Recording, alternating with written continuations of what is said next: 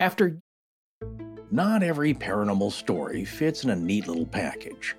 From time to time, we encounter a legend that goes beyond mystery, transcending into a tale that almost seems to tip the hand of the universe away from its vest and in our direction. And with this, it offers a glimpse into the realm that we will never be allowed to understand. In seconds, we realize that glimpse is only there to confuse us, almost making fun of our inability to grasp the secrets of the universe. Tonight's story does that too. It's a campfire story, really, and yes, that's a nod to our dear friend and paranormal podfather, Jim Harold.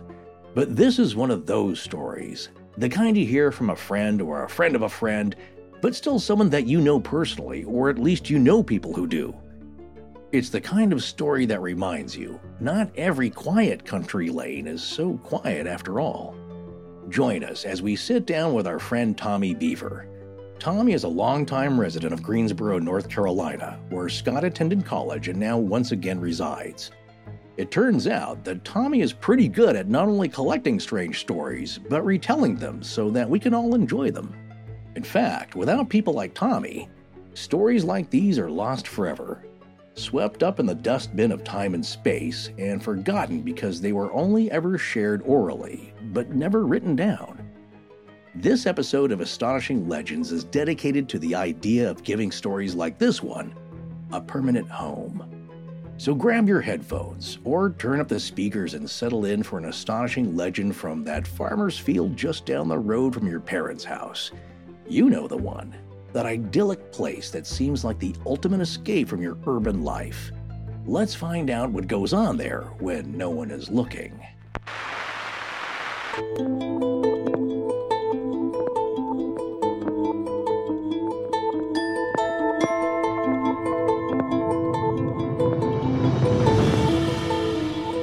Welcome back to Astonishing Legends. I'm Scott Philbrook, and this is Forrest Burgess. And I looked, and behold a pale horse, and his name that sat on him was Death, and hell followed with him. And power was given unto them over the fourth part of the earth, to kill with sword, and with hunger, and with death, and with the beasts of the earth. Revelation chapter 6, verse 8, King James Version. Join us tonight for the story of the Phantom Horse of Greensboro.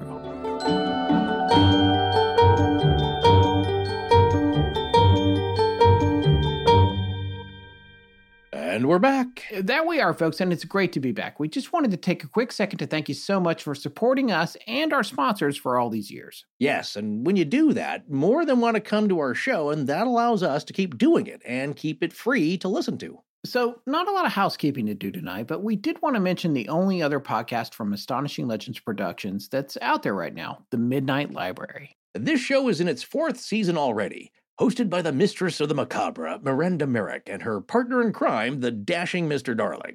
The Midnight Library will pull every trick in the book to lure you in and perhaps never let you leave. There's also been some rumblings about a second round of collector pint glasses, and they've been heard. These things take time, so please be patient. We're working on it.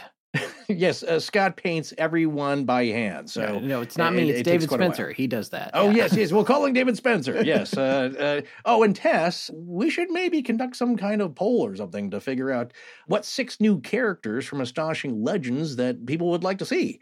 Keeping in mind that Scott still gets to choose the wild card, like the uh, the Disco Wizard, right? Uh, Yeah, yeah. And I also I should probably mention that I didn't warn Tess about Ooh. this at all. Ah, In other news, we're about to be dark for two weeks, but not for any particular reason other that when you plan out an annual bi-weekly schedule, there's a few times when being down for two weeks just makes sense. So that's one of those things. Ah, yes, but we're still around, folks. As we've mentioned before, you can listen to us live on the new app Fireside at firesidechat.com slash Forrest Burgess or firesidechat.com slash Scott Philbrook. We're appearing on there every other week or so, live, and often with our friends Richard Hannum and Rob Christofferson, as well as others. So check that out when you can. Yes, we're making appearances there available as playbacks after the fact as well. And uh, we're still working on some new material for YouTube, so keep an eye on our YouTube channel too. Okay, so what's the story with this horse? All right, folks, we want to welcome my good friend Tommy Beaver to the show. Tommy, say hello. Hello. Hello, Tommy. Where I'm so glad that you're here. I wanted to explain to our listeners a little bit about how you and I met. And this is a little more backstory about me than I usually go into on the show, but I'll, I'll try to keep it brief uh, for people who want us to cut to the chase. But most people know the long and short of it is that I moved from Los Angeles, uh, my family did, from Los Angeles to Greensboro, North Carolina, probably in the past, I guess it's been two years now that I came back here with my son, and uh, my wife uh, was finishing up a job, and now we're all here together as a family. And so I've been here for a little while. We actually didn't say anything about it on the air because Forrest and I wanted to still produce remotely, and we wanted to get everything settled. And and hopefully you didn't really notice, which surprisingly a lot of people didn't. We were separated for eight months, I think, before anyone started to ask questions. but we had done in the summers. Uh, I had been in the uh, North Carolina in the summers and recording remotely anyway. So thank God, Forrest and I had many years under the, our belts, so it worked out. But one of the things that's been nice about returning to North Carolina, which is where I went to uh, college and grew up past the fourth grade anyway, is getting back into the local scene and hooking up with people and connecting with people that I hadn't had a chance to hang out with before. And one of those folks was connected to a group called the Beard and Mustache Club here in of North Carolina. Uh, of North Carolina, yes, BMC of NC. And it was a gentleman named Matt Drew who listened to the show and he said, Why don't you come to, I guess he heard me say something about Greensboro. And he said, You need to come out. We're having a meetup. Come meet us at the Bearded Goat, which is this great bar in downtown Greensboro. And so I did. And I'm pretty sure that's the first time we met, right, Tommy? It is the first time. In fact, I had the same thought as Matt because I can remember vividly telling my wife after listening to the show, going, oh my gosh, I think this guy went to UNCG in Greensboro. I think he did. Yeah. I don't know why, but I did. It's kind of like I think Racer X is Speed's brother. yeah, you know? yeah, it's yeah. like one of those. yeah, right. Well, that it was. It turned out I had a great time, and uh, you guys at the Beard and Mustache Club, which you're in, there's an annual charity which has didn't get to go this past year because of COVID. That you guys do that we participate in sponsoring, which is great. I'm looking forward to doing that again. Tommy also is a very, very talented graphic artist and designer, and he is the person who helped us redesign Astonishing Al. So we are very grateful for that. It's been very popular, and we're very happy with it, Tommy. So thank you for that. If anybody's looking for a logo or something else, this guy is the man. We'll have a link to his uh, website. He's freelance now. So well, thank you very much. I appreciate it. Yeah, you guys were super easy to work with, and glad it turned out well. It did. It turned out great. So, awesome. and we're uh, thrilled. So, one of the things that we figured out, aside from the fact that you may be distantly related to my wife, which is hilarious insert Southern cliche joke here, I also found you to be a very fascinating storyteller. You seem to have an endless supply of stories that I find particularly entertaining. And on top of that, nine times out of 10, they seem to have some paranormal bent to them there's a lot of things about this that fascinate me, but not the least of which is how you remember all the details of all these stories. It's just amazing. So I want to come back around to the story that we're going to tell tonight, that this whole episode is centered around. And I want to set the scene a little bit about how I heard the story. So the other day, you and I had decided to have lunch together, which we try to do frequently, but we're both working and it gets hard to get together. But we managed to sort this out. And we met at this wonderful restaurant that was not here when I used to live here, but I will now be going to probably once a week called Taco Mama, right? Taco Mama. Taco Mama. Quick, casual Mexican food. I loved it. And we had some tacos, we're sitting down, and I, we're just talking, uh, catching up a little bit. And then at some point, he said, This is your line. I have this really crazy story.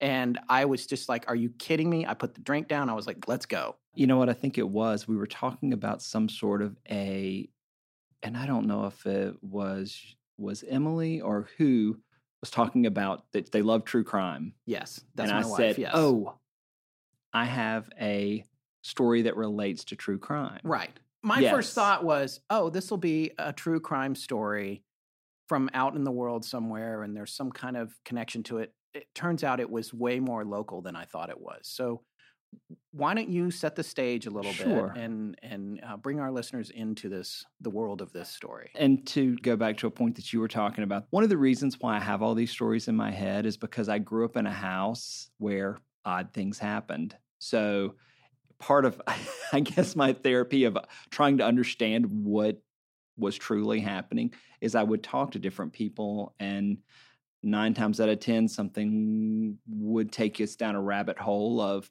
hey, something weird happened to me. Really? Tell me about it. You know, and that for the past literally 40 some years. Every, you know, it, weird things started happening around 13, 14 for me. But yeah, 35, 40 years of just people telling me stories and me going, wow, that's really cool.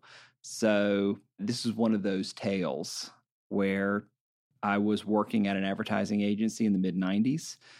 And as you do whenever you work with people you you know you have your your lunch group your your group that you go out every day to get your lunch with and eh, one of those days it just got on the topic of hey something weird happened to me and they would tell their story oh yeah listen to this somebody else would tell their story and one of the girls who we were having lunch with and it was someone who I had never heard talk about anything strange ever said I had something weird happen to me we're like okay let's hear it and she said, Do you guys remember the Fritz Klenner murders? This is a guy who had not only murdered his family, but I think murdered his wife's family. This happened in, I guess, the mid to late 80s here in Greensboro. And a book was written about it called Bitter Blood. And it all kind of climaxed in a chase with the police and down through the sort of the northwest part of Guilford County and ended up with this guy truly blowing the vehicle up. This is when I was my jaw hit the taco mama table because this one was like you're okay, you're telling me about this crazy story. Man kills his entire family, blows himself up at the end of it, and it happened here in Greensboro. And just for our international listeners, we are talking about Greensboro, North Carolina, which is in the middle part of North Carolina on the east coast of the US. So I was blown away by this because I did not know this story. But my wife, as you rightly pointed out, Emily, she was familiar with it, but mm. she has not read the book Bitter Blood that you referred to. And that book was written by Jerry Bledsoe from the Greensboro News and Record. It was a New York Times bestseller. So a lot of people have read this book. I feel like I'd heard of it, but I never realized it took place in Greensboro. Well, what's so crazy is I've never read the book. Yeah. But I was, I loved sociology, criminology, that whole thing. Um, and oddly enough, whenever I was in college in UNCG, where you and I both attended, Jerry Bledsoe came and spoke to our class. This was maybe in the late 80s, early 90s. So it was when the, I guess the book maybe had just come out more than a few years after, but he came and spoke to our class for the entire time and retold the story and talked about the articles.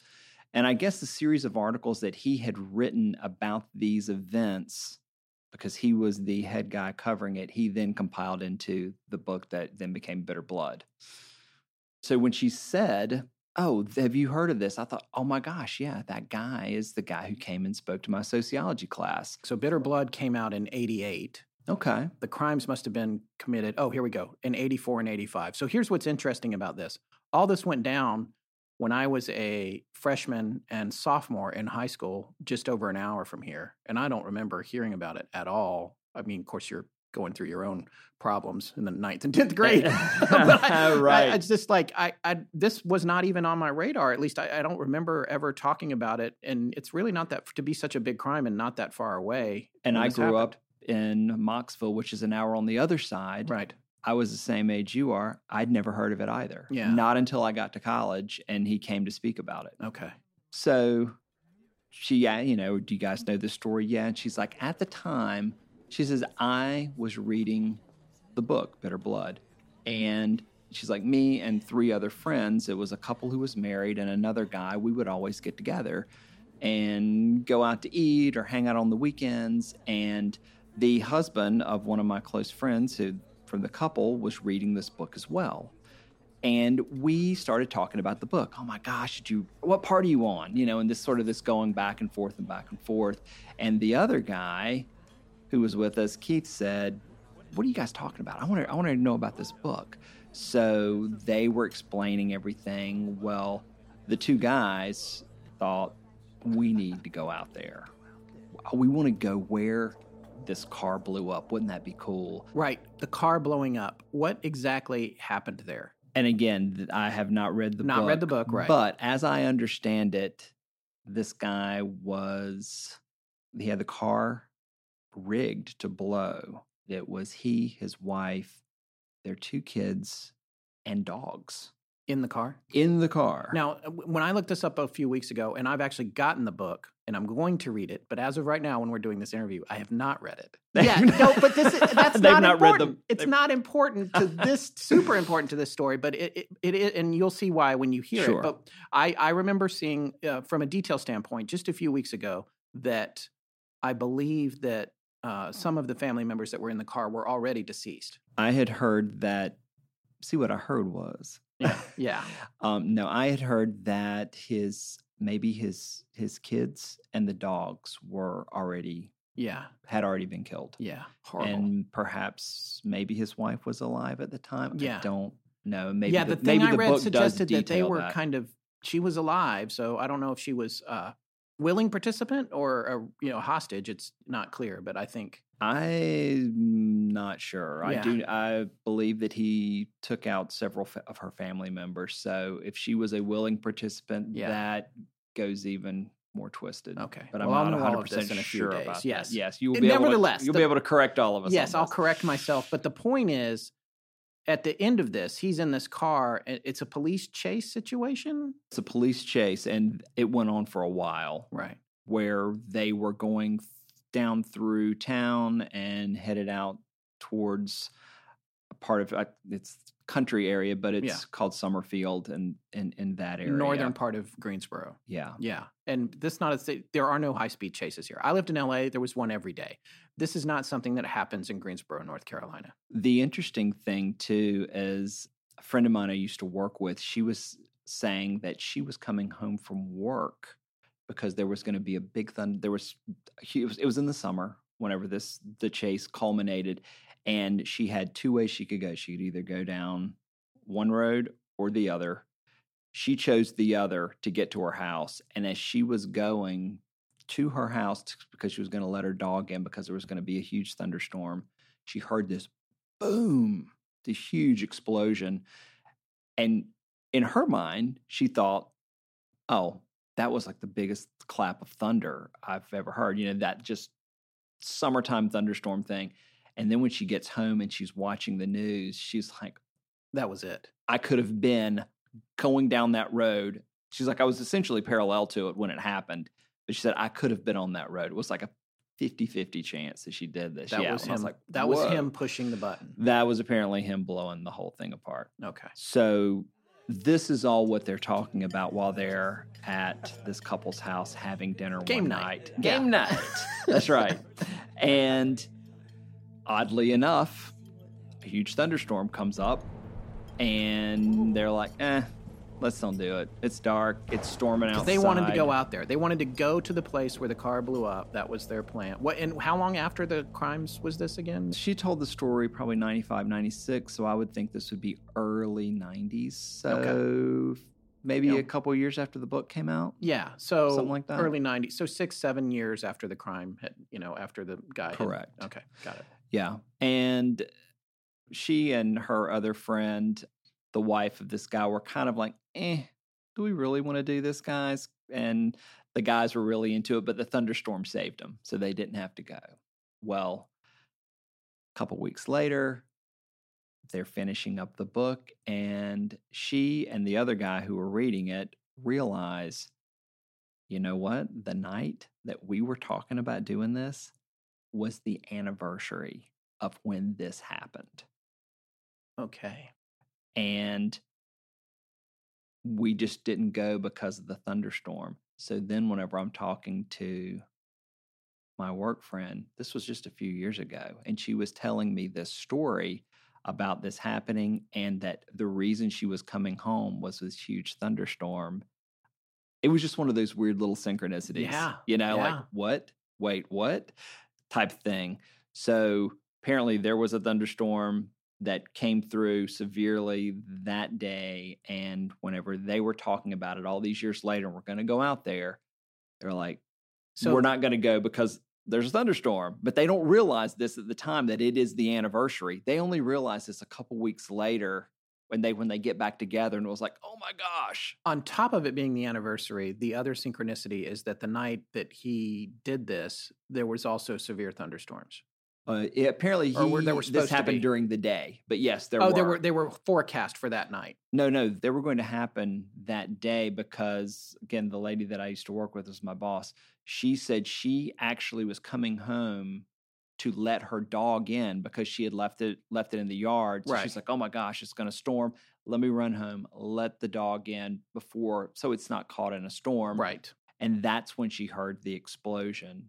Not only then realizing, But the storms weren't hadn't come yet. But the, I guess what I'm saying, my point is, is that the the night that they were originally going to go was the anniversary of Mhm. the explosion of the vehicle. That's but it was also similar weather correct from the day that the vehicle exploded. summer thunderstorm. Yeah, summer thunderstorm, which they happen here. It's That's right. not not super uncommon, but that's still interesting. You know, we we believe in coincidences, but they must not happen too much. That's right. So, yeah. Okay. That's exactly right.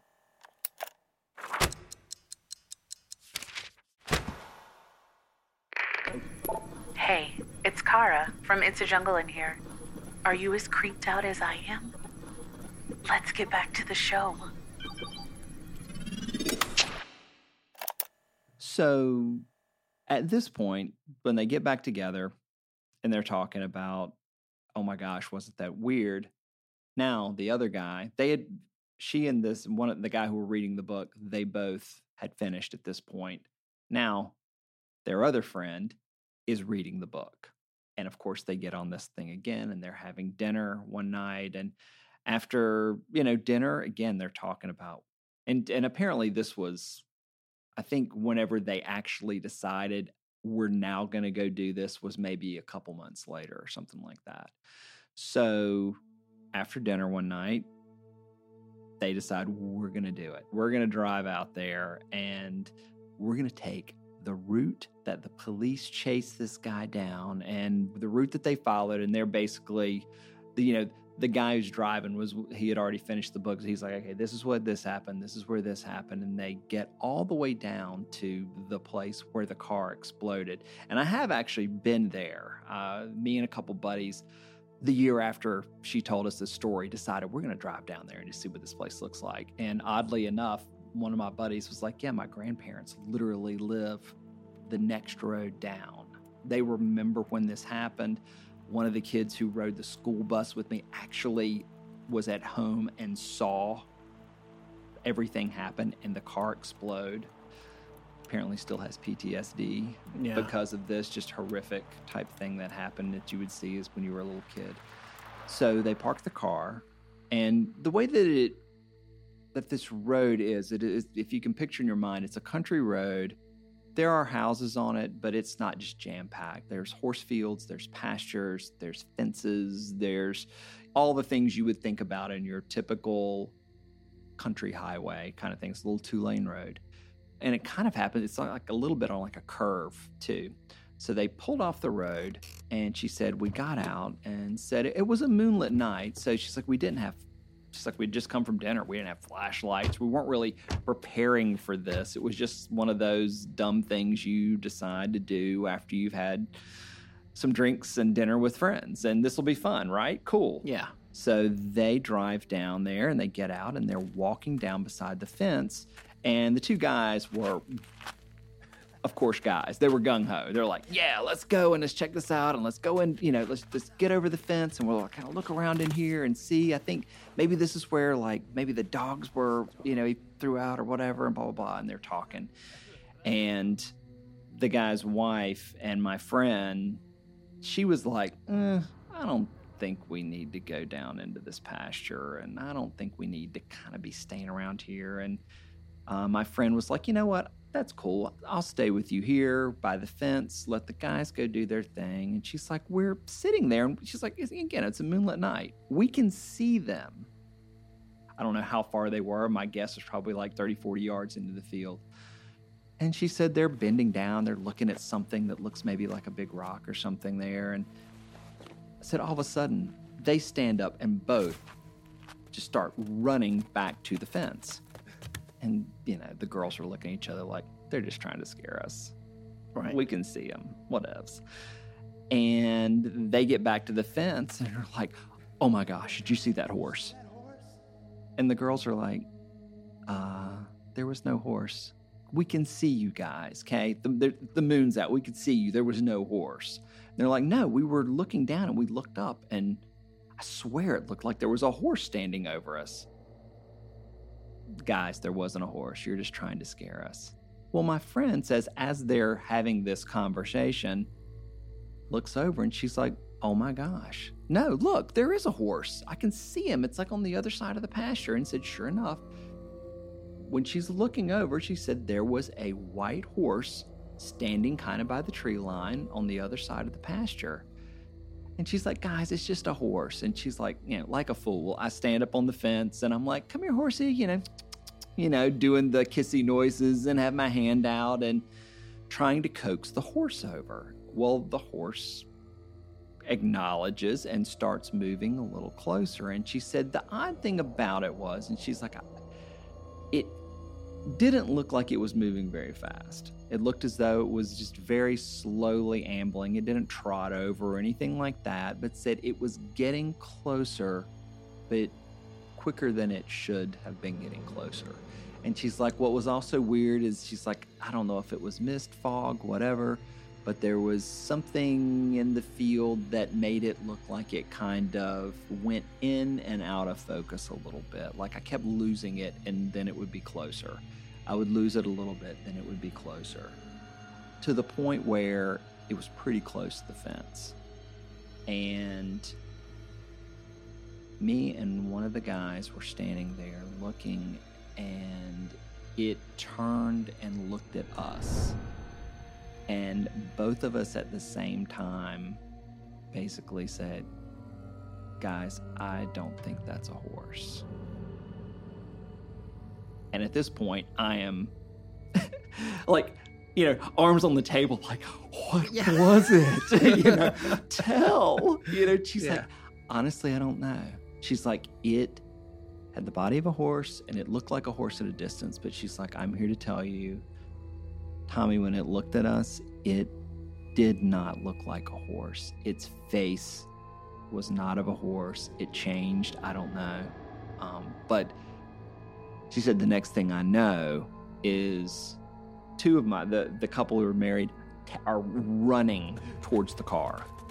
At this point, my other friend is going, "We got to go now." So she's like, "The two of us take off running too." And she's like, like a girl in a horror movie, I fall. And this guy is grabbing me behind me, picking me up, going, "We've got to go. What are you doing? We're, we're we got to go. You know, like let's go. Let's get out of here." The other two are already back at the car, and she's like, "I hurt my leg." She's like, "Yeah, I think she said she like tore her jeans, skinned her leg." When they get back to the car, everybody was a little bit stunned. But this guy's like, "What in the what's going on?" And the couple and my friend are all like, "Holy crap!" Did you not hear that? And he's like, What are you guys talking about? it was like a, these thundering hooves. It was almost like a stampeding behind us. And she said, The interesting thing was, I was like, So did you trip? She's like, I don't think I tripped. I felt something hit me. Whatever hit me knocked me down. And whenever my friend came back to pick me up, that's why he was like, "What are you doing? We're like on the road. Why are we, why are you tripping? You know, kind of thing." And she said, "No." She's like, "What I something felt like it hit me from behind and took my legs out and whenever that happened, that's when the hooves, the the stampeding sound, that's when it stopped. And the interesting thing was her friend did not hear the hooves, but the other couple who took off running ahead of them did. So three out of the four people heard this galloping, thundering hooves behind them. They were freaked. They jumped, they got in the car, they got out of there. They went back to the couple's house where they'd originally discussed all this, you know, several months ago. But what they did is on the way out, they got the they saw the address of the house that you know owned this field. And back in those days, you had to look in the telephone directory. They called the house that night after they got back. And she said it wasn't crazy late, but it was probably, you know, maybe 9 30, 10. And this lady answered, and they had already concocted a story of, hey, we were driving by and we think that perhaps we saw a white horse outside of the fence and we just wanted to make sure that it hadn't gotten out. Do you by chance own a white horse? And so the lady got really exasperated, tone in her voice, and said, For the last time, we do not own a white horse. Click. So immediately they're like, you know, dialing back. The phone was busy. She took the taking the uh, receiver off the hook for the rest of the night, and she they could not get back through. Okay.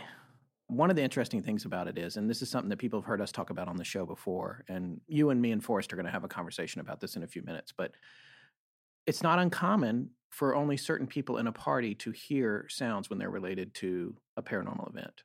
And so there's that's a strange thing, and it, it- we're not really sure what that's about or how, why that happens. But it's very fascinating to me that three out of the four people heard the sounds and one didn't. And I think that has something to do with how prone you are to receiving something like this. Yeah. And maybe it has to do with your belief system or your whatever gateways that you have open in your consciousness. It's very fascinating. The other thing is that the running away and her falling and them hearing the galloping, that happened outside of the fence that supposedly contained That's this correct. creature. That's correct. Whenever she called or beckoned the horse over and it got within a certain you know distance of the fence, all four of them were on the safe side of the fence. You know, they Yeah. were they were on these on the outside of the fence. Right. Um, and I don't think that, she, to my knowledge, with the story, she said that it it never ran at the fence like it was going to jump the fence or anything else. It literally was standing and just turned and looked at them. And at that point, they realized that it seemed to be something other than what it was. And that's when they took off. Um, so, yes, they were on the outside. You know, the first thing that I thought of when you said they couldn't figure out what didn't have a horse face was the dog Nightmare. And I brought this I brought this up on the show before this particular dog. The dog that is in the 70s version of Invasion of the Body Snatchers with I, Donald knew Sutherland. you were going to say that. Oh my gosh. that is a mix of the dog and a and a banjo playing homeless guy because it something went wrong during the body snatching. That was the first thing I thought of. And- terrifying. and our friend Rob Christofferson, who's been on the show before, he and he has his own podcast, Our Strange Skies. He had had a thing where he saw a, a kangaroo type creature that I think had a human face. He was like, I think I remember hearing Yeah, a little bit about yeah. that. I think And I, he's I just like, "Welp." into that. Yeah.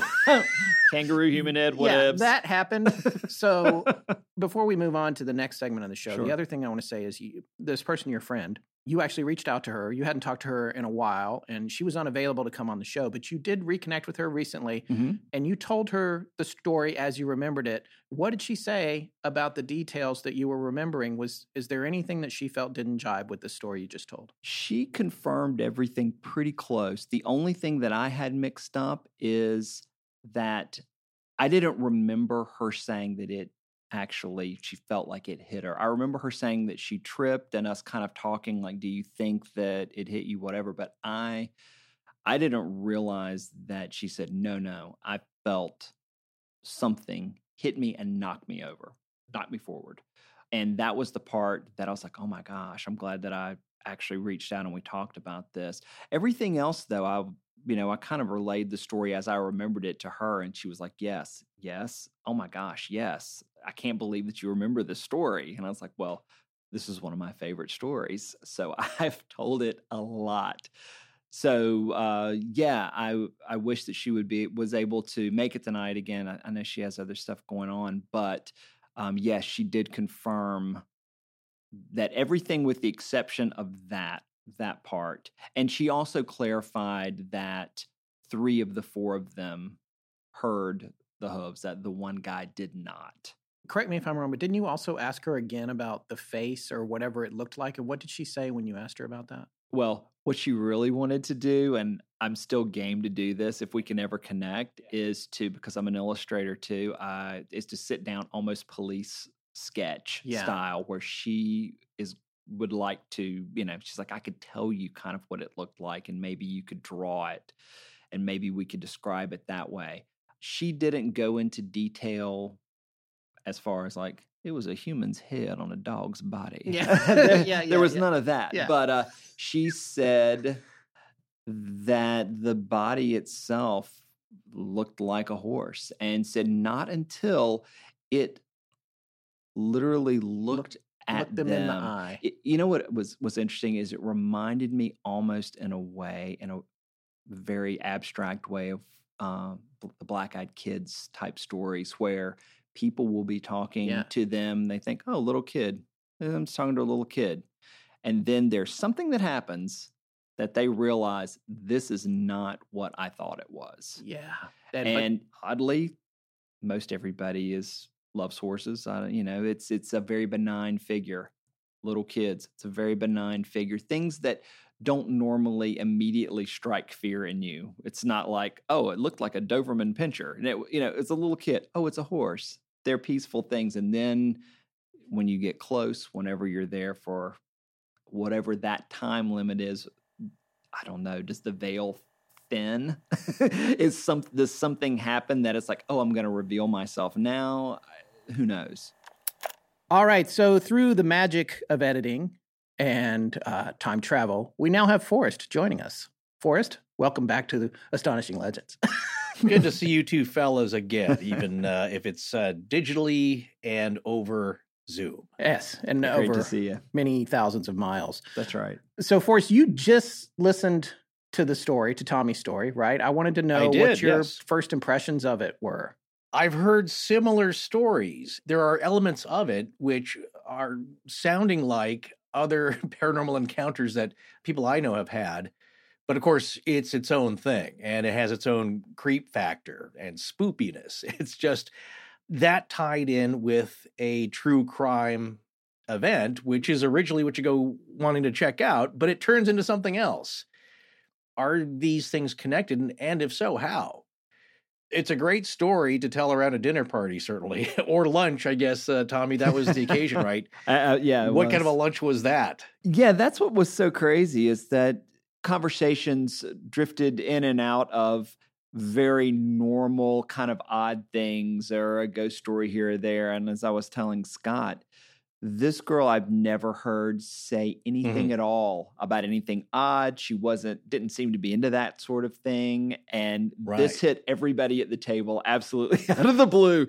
We were all sitting there with our mouths on the table going, "What is Yeah. going on? Usually, these kinds of stories come out after a couple of rounds of drinks. Yeah. Not usually at lunch conversation, but it's interesting that you guys would uh, normally talk about strange stuff during lunch. and because it, the type of girl she was, it made it even more impactful. You know, she wasn't woo Right. woo or any weird things like that. It Right, made right. it more impactful because she was pretty just straight down the middle. He was recently back in touch with her and hadn't spoken to her Yeah. in, in over a decade, I think, at least, right? Uh, it'd been close to 20 years. close to 20 years. And she's like, Yeah, but you've got it right. And da da da da da. And then as we stayed in touch with her over the ensuing week or two, uh, she had moved back on, back into her life and wasn't like Uh-huh. available to come in and tell it. And so that's what's fascinating to me, too. It's like, oh, it's that moment that is really crazy, but I've got other stuff going on now. She was telling me she had just started a new job, Right. which had her going a completely different route back and forth to work. She had been working from home, and the new job that she had literally two weeks or so been into uh, had her going this new direction. And she went by somewhere close to where this happened. She's like, I thought about that story, and it is the first time I've thought about it in so long. A week later, you called. Synchronicity. She'd had it out of her mind for what 10 15 years or however much she didn't say but then Yeah. she drives by and then you call at my behest a week later and say hey remember this and she's like oh yeah but Yeah. she had just thought about it I was just, yeah. She's like, You're not going to believe this, but I was just thinking about i forgot about that wow, Wow. What gears us to want to go out after dinner to go check out a place like this, especially when a possible thunderstorm's brewing? Other than just it's a cool story, you know, what compels us to go do these things? But Tommy, let me ask you this: Were you very close with her during your work days together at the ad agency? Yeah, she was one of my closest friends at the agency. Mhm. there was a group of about four or five of us who were very close. We would get together for lunches almost, you know, it's the lunch crew Right. that you would Right. get together with every day and you you know you saw them daily. So yeah we saw each other all the time but oddly enough after that day we really didn't talk about that story anymore. We told Yeah. the you know she told the story. I thought it was a great story. I remembered it. I remember telling it to other friends but she and i never really discussed it further i guess in the original telling of the story whenever I was telling Scott that uh, two guys who I worked at at the same with at the same agency ended up going out to that space about a year or so later just to check it out one night because Mhm, we're like, mhm. okay, we have to see exactly where this place is. and Right. one of the guys I drove with said, "Oh, I know exactly where it is. My grandparents live down the street. They remember." when this happened and he said i can vividly remember driving to my grandparents to visit them and seeing this crater in the road for a while Yeah, I would imagine so. An explosion that large did leave a crater, possibly debris still around. i wouldn't doubt Yeah. it yeah But this friend of yours, it's someone you would vouch for as being trustworthy. You knew her pretty well. yes Just to clear that up for people, you know, Absolutely. because there's there's always that person in the office. Even if you go out to lunch every day, it's like I don't know about this. they they tell a lot of tall tales, but it's not something like that at all. no she was pretty much a straight arrow in that regard i mean i was expecting uh, something that would almost be a non-story not in a disparaging way, but just something that wouldn't be as spooky as it was. And after she told it, I could not believe that this was like, I was thinking to myself, this is a honest to goodness paranormal ish kind of situation. And yeah. even the other people who were telling stories, I mean, all of us were taken by the story. I mean, but yeah, yeah. it's somebody I saw every day, totally vouch for. Right. And did she not want to tell the story again to relive it, or was it just a scheduling thing? Why she didn't want to come back and tell it herself? I don't know. It felt more of a scheduling thing. I know she had a lot going on, but she Right. could have just been being really nice. also, Yeah, yeah. and just saying, "Yeah, I've got stuff going on." You know, the other thing is uh, like a loss of interest, I think, or maybe not an interest in telling it. Like, oh, well, I just told you. Because she said to Tommy, you can tell the story. You got it right. So, Yeah. you know, Yeah. not everybody that something like this happens to is like us. And it's like, oh, we got to dissect this and I'm going to talk about it forever. And all. Right. I, I think a lot of times, and that's something that we've noticed, you know, people are like, things are happening to people and they're like, yeah, I mean, I, I saw a UFO. There was a purple jelly bean Yeah. got out of it. He smiled at me and got back in and said, you know, um, uh, I got to go to the grocery store. When something this outrageous happens, everybody takes it differently. You know, that's according to your personality and how much it affected you. Possibly there are some PTSD elements, uh, depending on how traumatic the experience was. And uh, it just depends. Everybody's different about how they want to handle it and how they want to remember it and, and if they want to bring it up again. I, case in point, I remember when I reached out to Dan Povenmire to talk about similar thing, I, a story I heard way back at USC, you know, 25 years ago. And I, I reached out to him, uh, or I actually met up with him at this function for a mutual friend of ours. And I said, do you, do you remember that story you told, you know, at the USC Daily Trojan News office? And I, I just, it was one of like after lunch kind of things. And it just blew my mind at the time. And he goes, Do I remember it? I think about it every day for the, past 25 years. Yeah, and for our listeners, Dan Povenmire is the gentleman that we had on. We did a show on missing time, and he came on. He's also the guy that co-created Phineas and Ferb, but he came on and told that story on our show. Yeah, he was willing to come on and talk about it. wasn't afraid. He's he's like, yeah, I've thought about what happened and why, and and that's the kind of personality he is. He he wants to understand what happened to him, not just then, but a, a few more times with the same person, which is Rich Hatem's wife, and they were good friends at the time, and she was a witness to this. So that's another thing I like about this story. There are multiple witnesses that this thing is happening to or happened to, and so you you get some different perspectives on it. The other thing, though, was as we were talking about that, we had a roundtable discussion about this missing time story that Dan experienced. Mhm. Richard Hatem, our frequent guest, was there along with his wife. There was a component of that discussion that when we started to break it down and it went into directions that he did not like, he said, No, I don't think that's what happened. Yeah. It's kind of like, I want it to be this thing and not that thing. which is you know, and he's still freaked out. So by he got it. uncomfortable. Yeah, I would say said- it was very Uh, subtle, but it was yeah. like, no, it wasn't that. I don't want to think it's that. I mean, he was joking about it a little bit, but Hmm. like There is some of that, but also the perspectives and memories and the in the moment experiences of these two people having the same experience at the same time differed slightly. That's also part of the phenomenon, which I, I liked about this story here, and that some people saw the horse, others didn't. Some people heard the thundering hooves, one person didn't. That seems to be uh, some common elements to this. But getting back to how people react, I just want to say this on the on the other hand, we had on my good friend Todd who talked about uh, it's a reverse vanishing hitchhiker story that he had when he was in college with a good friend. They were hitchhiking their way up the coast to Washington State at the time to go to a music festival, and they hitch a ride with this really nice older couple, you know, who asked them a bunch of questions. Weirdly, one about uh, Edgar Cayce a lot, if, if they'd heard of him and and what they thought of him, and they they get let out at this uh, stretch of road. I think the people said, uh, "Well, we have to go now. We can let you out here." So, like, thanks. They get out of the car. They set their packs down. They're looking down, setting the you know their straps and all that. Look up a moment later, and the car's gone. So they're not the ones who vanished. The car vanished. So I wanted to get Todd's perspective on it. I love that story. And I asked him, "Can you get a hold of your friend to get his perspective? Maybe it's a little different." And he goes, "Yeah, let me let me try. I haven't talked to him in years, but let me call him up." And then uh, I come to find out, he's like, "Yeah, I I asked him about that experience that you know was always stuck with me." And he said, "I don't remember. I don't want to talk about it." Hmm. That's another way to take it. I don't know if he didn't remember or just freaked him out so much. He just said that didn't happen. Yeah. Maybe he didn't remember all the details and was fuzzy. And it's just like, yeah, I don't want to dig that up. It was Yeah. just so weird. Whereas Todd is, we've always talked about that kind of stuff. He's very open to it. We we talk about that kind of stuff all the time. So he's very comfortable with discussing weird things like that that happen. Well, and it's like with my friend. I mean, she and I had probably a 45 minute conversation on the phone whenever we reconnected. Mhm. I thought that she was pretty on board to do that. But, you know, the thing that occurred to me afterwards, though, and whenever I know that she got busy, was I thought, you know, out of the four, she was the one who was kind of targeted by this. She was the one who had coaxed the horse over, what she thought to be the Mhm. horse. She was the one who felt that it truly made contact with her, knocked her down.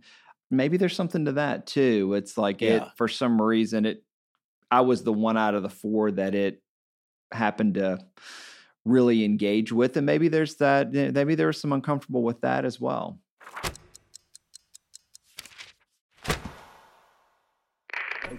Hi, I'm Tristan Fuller.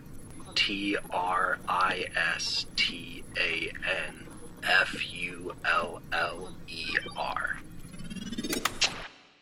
Well, to recap for myself and our listeners, during that night, which is the thunderstorm night, or no, actually it was it was later because that night it got too stormy. They decided not to go. That's correct. But then they realized later that the thunderstormy night was the anniversary of the explosion event. Yes. So then they ended up going. Uh, was it a couple of weeks later? honestly, I don't remember how far in the future it was. I, I'm gonna Right. I'm gonna say a couple weeks to a couple months. I'm not sure. Okay, just not the next night or anything. It, it was a- Right, it was right. some time later. My friend and her other buddy had already finished reading the book, and the other guy in Ah, right. the foursome had started reading the book, and that's kind of what had reignited it the night that they, the Mhm. four of them, went out to eat. Hey, I'm reading it now, and oh, Right. great! And that's where it all sort of came back up again. how many other people actually went on this trip to go look at the explosion site? So there were four of them. It was my friend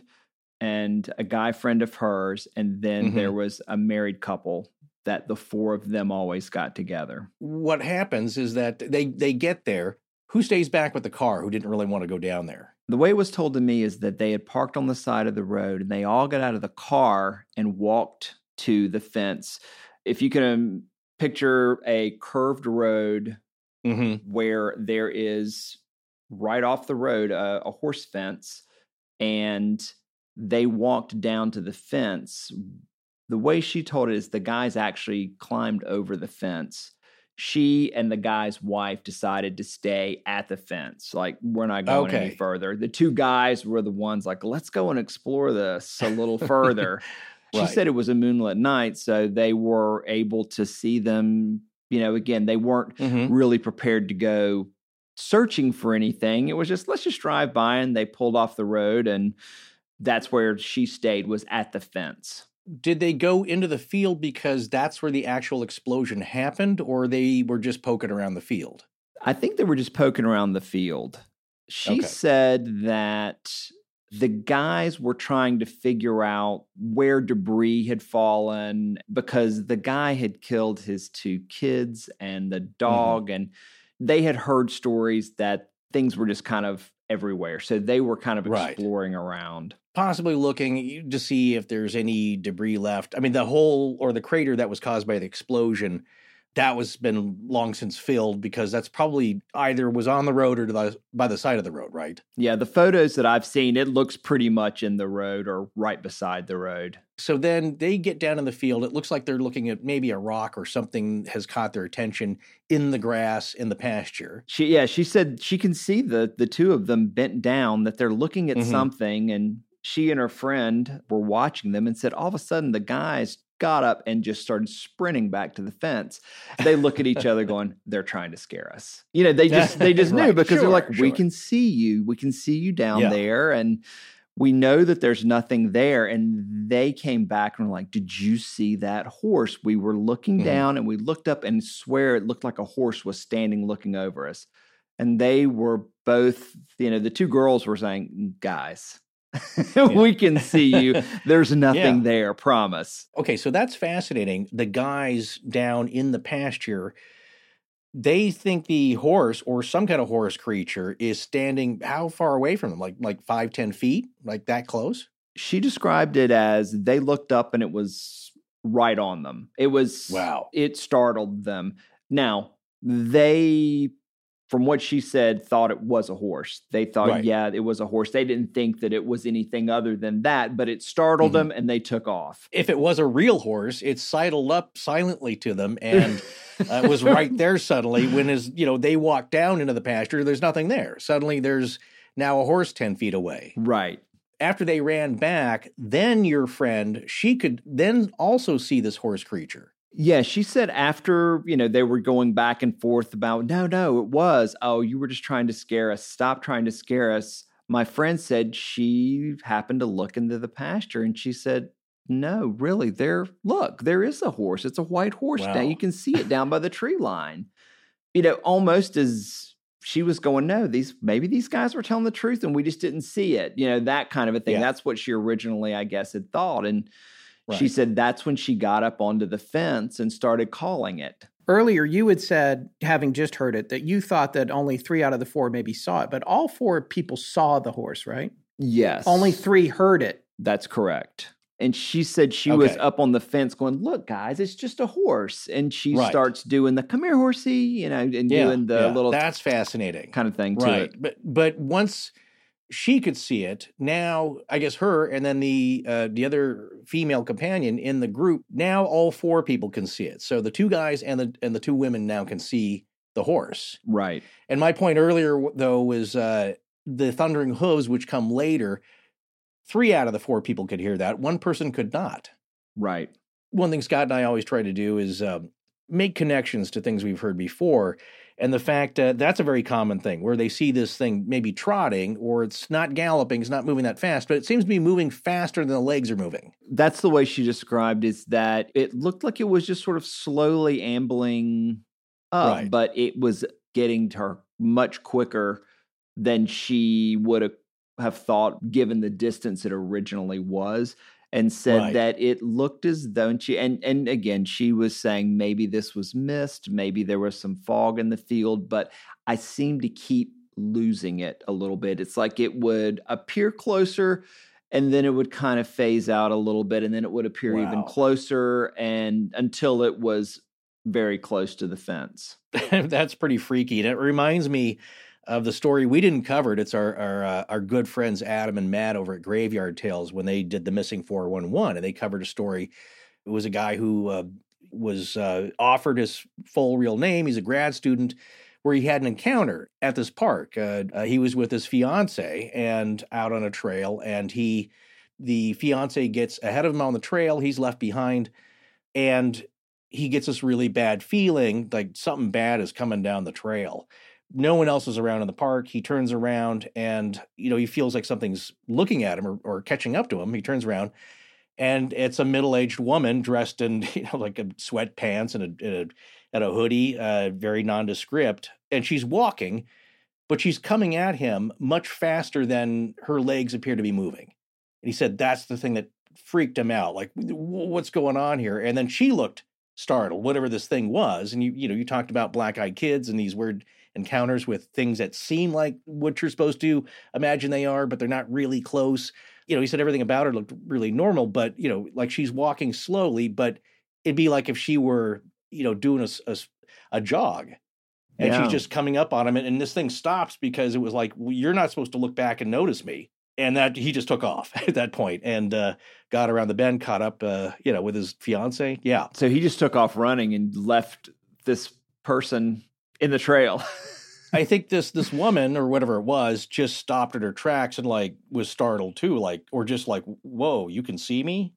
Or didn't get a chance to sneak up on him fully. So he gets around the bend meets up with his fiance. They i think they both go back and of course she's nowhere to be found. 15 20 minutes later and again i'm trying to remember this as i heard it just on their podcast graveyard tales. They come back uh, 10 15 minutes later some other people hikers and he said hey, did you see a woman? And like no no she just kind of disappeared. But do you wonder is that something you're supposed to see? Why did it throw some kind of energy force field down and, and knock your friend down? Uh, Yeah. what was that about? Did it just want you out of there? And what's the connection to the true crime that happened right. that's the big question to me we should talk about the crime a little bit more in a little bit more detail because I do have more details than since when Tommy and I first sat down. The 1st thing to say, Forrest, is that Tommy and I rode out there. We rode out there with his son Jake, and I actually set up some cameras in Mm. my car and we filmed it. So I'm going to try to put that together. It's going to be a week or two because I'm getting ready to go to the beach for a week. But after that, okay after that, I'm going to put that together. I'm going to cut that together. And I'm going to put it up on our YouTube channel. Won't be super long, but you'll see where it Mhm. happened. The the day we did this, which was Monday, we're recording on uh, Wednesday, uh, May 12th. Now this was Monday, May 10th. We went out there. There was really really bad thunderstorms. Uh, well yeah, Around- around three o'clock. Yeah, Yeah. really. wait bad. a second is three o'clock when the 307 event is when the car blew up. oh at my goodness And I have video. They were over by my house. I live south of Tommy. They were Mhm, over by my mhm. house around 340 or 4, which means they were over in that area right around 3 o'clock, right around the time. Mm. Yeah. So- I had coworkers who were losing power, talking about hail, all kinds of stuff. Yeah, it was crazy. And I, I filmed some of that storm, which I'll have in the video, as it went came over to my neck of the woods, although I'm I'm 10 or 15 minutes from there. So we piled in the car and we drove out to where this place was. Now, by then, the weather had cleared and I was really disappointed. It was just a beautiful day. Beautiful, just the sunniest, happiest, most gorgeous field you've ever seen when we got there. yeah But not very creepy at all. I joked with uh, Tommy that I was going to get uh, Joshua to put some foreboding thunderclouds into the sky for it. Maybe You were- so you were disappointed the, I was disappointed. the the special effects element of the background or, or Yeah, scene It didn't do had what we needed. disappeared had, had yeah, faded yeah, yeah But yeah. the- here's the thing: we went out there, we found the exact spot. We have an article here from the uh, News and Record, which was where Jerry Bledsoe, the the journalist who wrote the book that was the uh, the New York Times bestseller "Bitter Blood," Mhm. He was at the News and Record. He's retired now. I'm sorry what's the name of the newspaper again we'll have the that, uh, Greensboro News and Record. gotcha So this is a follow-up piece that came out on May 31st of 2015 by a journalist uh, named Margaret Moffett. which I know her. Oh, you know her? Uh, oh, Hmm. cool. That's good. So she won't mind me reading a bunch of this, right? Margaret probably won't. She's great. okay, awesome. See, you know so what's great hilarious is when you sent me that article, I Yeah. didn't even pay attention to who the, Oh, there was that's until you awesome. just said that. oh, this is so great. So yeah, there's a picture here for us, which I'll show you just here Mm-hmm. on Zoom real quick, but we probably won't be able to post this without permission, but I might be able to ask for permission from the News and Record. There's Mm-hmm. one paper I can actually get in touch with. It's the aftermath of the explosion. wow jeez yeah that's quite a debris field Yeah, so we went to this exact spot. We figured this out with the telephone poles. We rode back and forth past it like 15 times. Don't worry, I'll edit it Yeah. down. Yeah, and you could tell. And Tommy very astutely made the observation. I was like, "Oh, these trees are too short," and he was like, Mhm. "Yeah, this was 1985." And it's like, "Oh yeah, duh. They're like tall trees now." So we we figured out exactly where this was happening. Uh, Like I said, I'll post that video. I do have a picture that I took of the three of us, which I've already sent to you it's rack focused because it's in portrait mode, but I can sharpen the background. The field behind me and Tommy and his son Jake Uh-huh. is the field, and it's the fence. It's right behind us Wow. where this happened. The Yeah. thing that is startling about it is that where this story takes place and where this crime ended with this explosion, it's ex- the exact exact same spot. It's not like Hmm. down the road, it's not up the road, it's not around the bend. It's the exact spot. They were at the right spot. Mhm. Tommy's friends when they went there. And that's where this horse was in the field or whatever it was with the weird face. but I want to read some of these highlights from the article about the crime because I, I was looking into this. It is just astronomical. Over, all in all, nine people were killed, but they weren't all Hmm. killed that day. They were killed over the course of a few years. Who is? I mean, yeah, I want to know who this guy is. Never heard of him. I had not, of course, uh, heard of the the events and uh, the crimes, but he sounds like a horrible and also fascinating character. Our listeners know we're not a true crime show. We, you know, we've done a Mhm. few true crimes, but not really. This is better suited for our friends at Generation Why or somewhere else. And maybe somebody has covered this, um, but I want to encourage them to if they haven't. Actually, I might reach out to those guys and see if they want to cover this. Also, uh, that's why we drink. We yeah, yeah, get, that's uh, right. Christine and uh, Em and Christine yeah. on the case and uh, see what uh, they may may have some in their archives, but we'll suss that all Yeah, out. yeah, we should uh, check that out. Links. it's a truly amazing story. So Mhm. Fritz Klenner, the gentleman that committed the crime, he was very wealthy, uh, or came from a wealthy family, I should say. He wasn't enjoying the wealth, but uh, he was involved in a relationship, and this bothers me to have to admit this to you because you're always Mhm. joking with me about the South. But uh, Why this was a not? case Come of two first cousins having an affair. well, that's hey, look, you know, uh, it's it was good enough for the royal families of uh, of Europe. It should be good Yes. enough for uh, North Carolina. But I, I never joke about that kind of stuff. That's No. other people. But yeah, first cousins, it's a little close. In the article, they even talked about her being called the princess. yes, being called the because princess. she really yes. was into the royal family. Yeah, Oh dear. Okay. and You're pretty close on that one. I'm not going to read the whole thing. But we'll have an, a link to it for people that can get to it. There is, um, I think, a subscription paywall, but I got into it on one of my browsers without Mm. that. hmm It's about Frederick Fritz Klenner Jr. His dad's name was also Fred Klenner, who was notable for being the guy that pioneered heavy dosing of vitamin C and claimed Oh, that yeah, could, I've heard of that. yeah, he claimed it could cure polio, all kinds Mhm. of things that apparently in the medical community was completely unsubstantiated. But he had a practice in uh, North Carolina, and there were a lot of people that Mhm. bought into his treatments for things, which is in a weird way how Fritz met Susie, who was with him that day when the car blew up, because she had been sent in to see him. What's interesting is that they were related. The article doesn't mention that that they were, you know, family was like, you need to go see Fritz Klenner. It was the dad that was doing the vitamin C stuff, but Fritz was also practicing medicine. He claimed to be graduated from Duke University, all of that, but it was all a lie. It was all, uh, Mm. as Tommy said uh, to, in, to me in the car on the way over here, it was a little bit of a catch me if you can situation Yeah. where he was just making everything up about finishing school, having a medical degree, all that stuff. So I just want to read a couple excerpts here from uh, Margaret Moffett's article, which was published May 31st, 2015. She says, They weren't especially close growing up. This is Susie Sharp Newsom and Frederick Fritz Klenner Jr. Despite being first cousins, they lived in different towns and had different interests. Susie, called Susie Q, was named after her aunt, Susie Sharp, who was a North Carolina judge who was the country's first elected female chief justice of a state Supreme Court. Mm. Susie Q's mother, Florence Newsom, was the justice's sister. So this is how they got to be first cousins, and it's going to make more sense here in a minute. But also, Susie was apparently spoiled. She had radical temper tantrums. Sounded like she was not well healed, and um, as Tommy said, obsessed a little bit with the British royal family, and very much a, a debutante, well connected, lots of suitors when she was in Mhm. school. Fritz's mom was Annie Hill Sharp Klenner. She was Florence Newsom's sister, and then the other sister was the judge. So the, these folks are all Hmm. connected. So Fritz's dad, well, let's just say he was a very polarizing gentleman.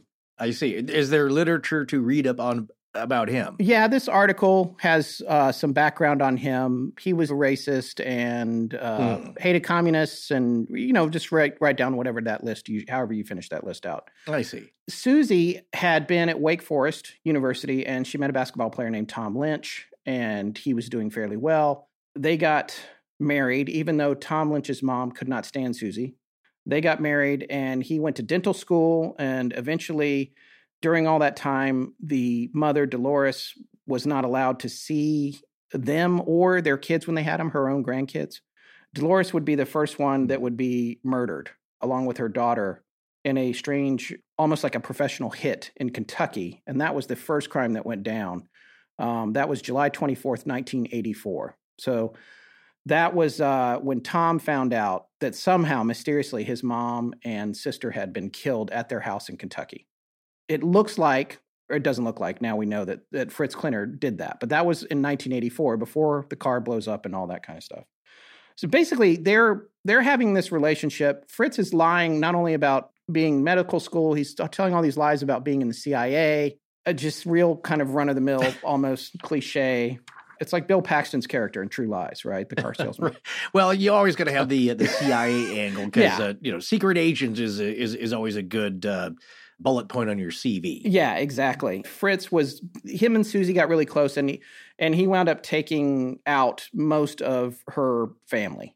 And on top of that, in the end, yeah. he wound up killing her two kids that she had had with Tom, the dentist. They were in the car. They got into the car under their own power, according to the article, unless Yeah. I'm mistaken. So at some point after they got in the car, they gave them cyanide, and then on top of that, Ooh. shot them in the head, which is Wait, horrific when you say they, uh, Susie and Fritz poisoned Susie's own two boys that she had had with Tom the dentist. do we know that they were in collusion? Susie and Fritz. Susie left Tom. He had a dental practice in Albuquerque and she hated Albuquerque. So she came back with Mhm. the kids to North Carolina. And it seemed as though Fritz was really filling her head full of he's lying to you, he's out to get you. They were in the article, they even speak about whenever he would try to give gifts to his two kids, you know, and, or see them mm-hmm. or anything that they would immediately get rid of the gifts or if food or anything was brought over, it would be thrown away because he said it's probably poisoned. Just really filling her head with a lot of craziness. But we do know that they they acted together. Yes, we do. in this yes, crime. we know that they Ooh. acted together. And then what happened too was with Tom the dentist. Yeah, after they got divorced, then Susie's parents said, "No, we want you to maintain a relationship with these two boys, with the kids." And they had been reaching out to Susie's parents. And then in May of 1985, May 18th of 1985, Fritz killed Susie's parents, took them out of the picture. Anybody that was trying to keep Tom in the picture was going to come out of the picture. Now, here's the crazy thing about that Fritz enlisted the help of a young man who was only 21 at the time who believed all the CIA stuff and told him that he needed a ride to go kill some communists in Winston-Salem. So the young man gave him a ride and apparently and even the police thought this in the investigation took it all hook line and sinker. He thought he was on a mm-hmm. covert operation. He took Fritz to Winston-Salem. Fritz gets out of the car, goes half a mile and kills uh, Susie's parents. Fritz does the killing. Fritz himself. does the Yeah. killing. The, the, The, yeah. the young guy thinks he's on a test mission. yeah, Oh, jeez. I- So he's obviously a sociopathic narcissist uh, wh- who can spin a story, and he's very affable. Not a Frank Abagnale, but somebody who can spin a story and get people to believe it. But he's also uh, homicidal. Right. How did he not get caught for the the murder of Susie's parents? Well, this is the thing. They were breathing down his neck. There was an investigation was up Mm. and running, and the uh, investigators got on to the young guy and said, "Hey, you know what's happening? You're in deep dookie. You need to Mhm. wear a wire." They convinced the guy to wear a wire. So he's apparently going to put a wire on and go and try to get Fritz to confess on the wire. Mhm. And uh, there's a point at which he had met with Fritz a couple of times, couldn't get him to say anything. Then I'm going to read this excerpt from the article. About 1 p.m. on Monday, June 3rd, uh, this gentleman, the, the young guy's wearing the wire, he meets with Klenner a third time with the wire on. He climbed into the passenger seat of Klenner's Blazer outside a discount department store on Cone Boulevard here in town called Zayre's. They're not around anymore. He was terrified Fritz would see the wire and kill him. Instead, Fritz came as close as he ever would to confessing. A statement recorded by The Wire said this quote, I'll write a paper saying you were not knowingly involved, that you believed you were on a covert mission for the government. I've got things to do. I won't see you again. End quote. What this young guy didn't know at the time and couldn't have known is that that very moment he was sitting on top of a bomb in the car under the passenger seat that was going to be blown up two hours later. Wow. So that's how close Uh, they were. They got that wire. They've got, and so as the car left, the cops went after unmarked cars. They doing all this. They're gonna they're Mhm. gonna track him down. They corner him. They stop him out there on the main drag, out near the area where it all ended up. And this one particular officer, Tommy Dennis, hmm not Tommy Beaver, uh, T-bones him.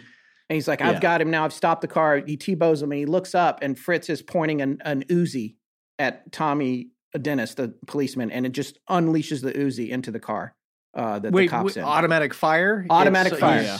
Okay. The second question here. Yeah. Where does he get the bomb? How does he know to make one if he made it himself? Where do you get an automatic Uzi? I'll get to that in a second. But yeah, so he unloads okay. on the cops. Cops are getting wounded. Tommy Dennis's uh, wife insisted that he wear a bulletproof vest. If he hadn't had it Mm. on, he would have died that day. He did still get wounded. You know, I think around, you know how they always slip around the armpit there or somewhere into the arm or whatever. Yeah. But he survived. And so at this point, somehow Fritz gets away, and that's when the chase really starts, which is a 15 minute chase, low speed, 15 minute low speed chase uh, for people not from LA. You know, there's a high speed chase and the low speed chase. Low speed chase, know, like OJ, that was a low speed yeah. chase, right? Right, but then you right. get the high speed chase, or you know, another good low speed chase was the Killdozer. That guy was that. That's a great documentary, by the way. Oh, I- I the tread. The tread, yes. This is also reminding me of the uh, uh, homicidal megalomaniac from Murder Among Mormons. If you remember that guy, Yes. having just this fantasy ideal about himself, you know, being smart enough to be able to create a bomb, and also blowing himself up in the car, but surviving that. Yeah, yeah, he survived that. That's weird, isn't it? Well, so all right, so Yeah. listen to this. Getting towards the end of this here. Fritz appeared boxed in by all the cars, but managed to escape. He pulled the Blazer. It was a small uh, Chevy Blazer. They used to come in two sizes for people that don't. Oh yeah, the Blazer too. Yeah, yes. the well, I don't think they called it the two. Didn't they call it the? It wasn't a K I five. K five was the big Yeah, one. there was the Bronco. No, no, no. I- Bronco two. Well, there was a Bronco two, but it was it, they looked like they were the same uh, footprint or bed. Yes, you know, they were the- the- the smaller, smaller, but still a Blazer. Yeah, so he's in this car. He's going out onto New Garden Road, a road here in Greensboro, followed by lots of cops. He creeps along New Garden, then turns north on a Battleground Avenue and into Summerfield, uh, the neighborhood we mentioned earlier, slowing several times to open fire on the officers behind him. Then Mhm. turned east onto NC 150. Residents heard the rat a tat tat of machine gun fire as Fritz stopped near Bronco Lane. right. Yeah, thank you, Tommy. There were some clicks, and then the blazer exploded. Debris fell to the ground in a million little pieces, obscured by plumes of white smoke. A Hmm. radio call one of the police officers made from his car marked the time 3:07 p.m. A little bit of a trigger warning, or for any people that don't want to hear this, is a little bit gruesome towards the end of this. Mm-hmm. So, just giving you a warning to skip ahead about 15 seconds if you don't want to hear this. But this occurred. This is was published in the News and Record, 2015. Officers surveyed the area carefully, fearing they might trip other bombs. Most would say they had never seen anything more gruesome. Susie lay in a culvert, her lower body blown apart from the bomb that detonated beneath her. The boys were upright in the remains of the Blazer's back seat, the dog between them. Investigators wouldn't learn until days later that they already were dead when the bomb exploded, poisoned with cyanide, then shot in the head by their mother. Fritz survived, but just briefly. A detective from Kentucky found him breathing. So, this is probably a cop who was on site trying to solve the very first murder of hmm the dentist's parents in Kentucky. He bent and turned his ear toward Fritz, hoping for a confession. Instead, Fritz gurgled blood and died. Within moments, the sky turned black. Wind, lightning, and torrential rain again had officers taking cover, and in the tempest, hail the size of marbles pelted the lifeless bodies of Susie and Fritz, the princess and the protector. I want to talk to Margaret. She's a great writer. You'll like her. Yeah. Margaret's great. so uh, here's the timeline in this article. Um, Mid 1976, that's when Susie and the dentist moved to Albuquerque, where Tom Lynch joined a dental practice. 1979, Susie leaves her husband and returns with the boys to her parents' home in Greensboro this July of 79. Almost exactly when I moved to North Carolina from Colorado, actually. Oh, I forgot about this. It was an interesting tidbit from the article. Briefly, I guess Susie got a little stir crazy again here in Greensboro and moved to China for six months to teach English. Hmm.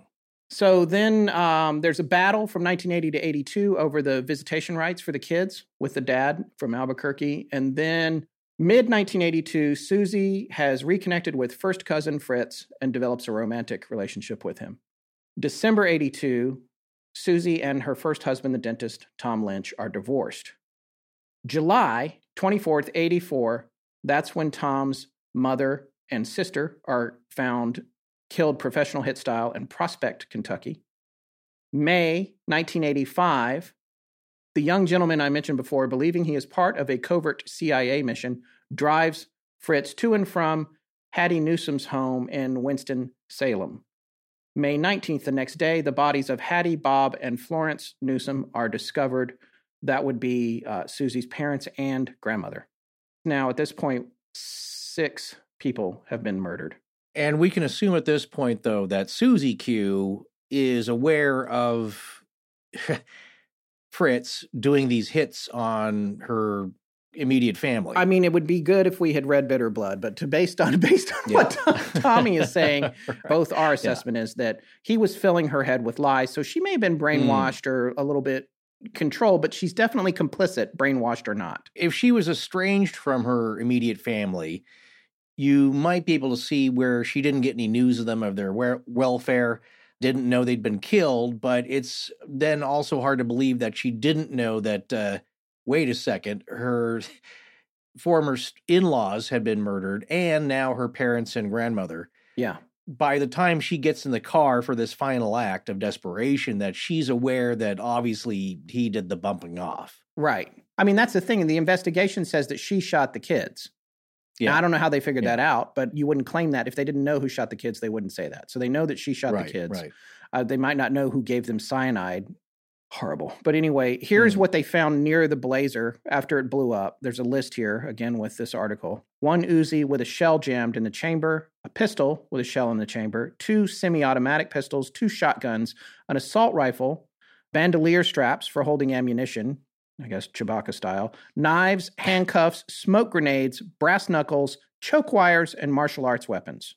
Then in the apartment shared by these two, an M6 combination rifle shotgun, an assault rifle, a um, automatic pistol, various shotguns and pistols, knives, mace, and martial arts weapons, gas masks, bulletproof vests, and gun holsters, a box of gold and silver jewelry, pearls, $1,219 in cash, gold Krugerrands, and bars of silver.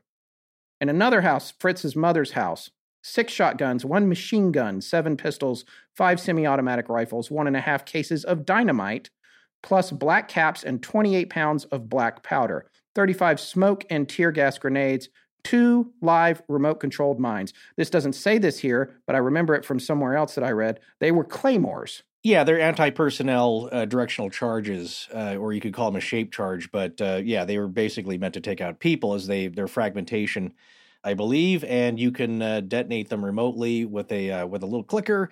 But here's the thing: where did he get all this stuff? Because I I'm starting to see this personality. We've seen this before. This is not a new thing.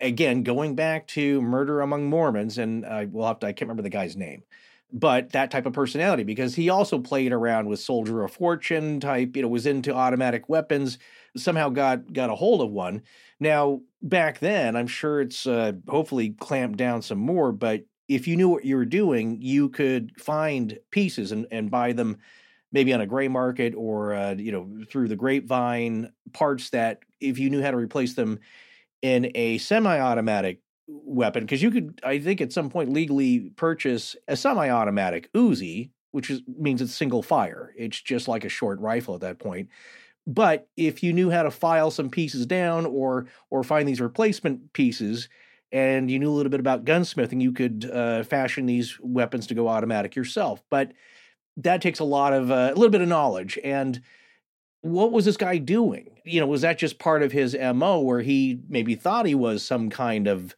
uh, secret agent, or just loved the uh, the mythos and the lifestyle? What, what was his aim here? Because this is like insurrection stuff.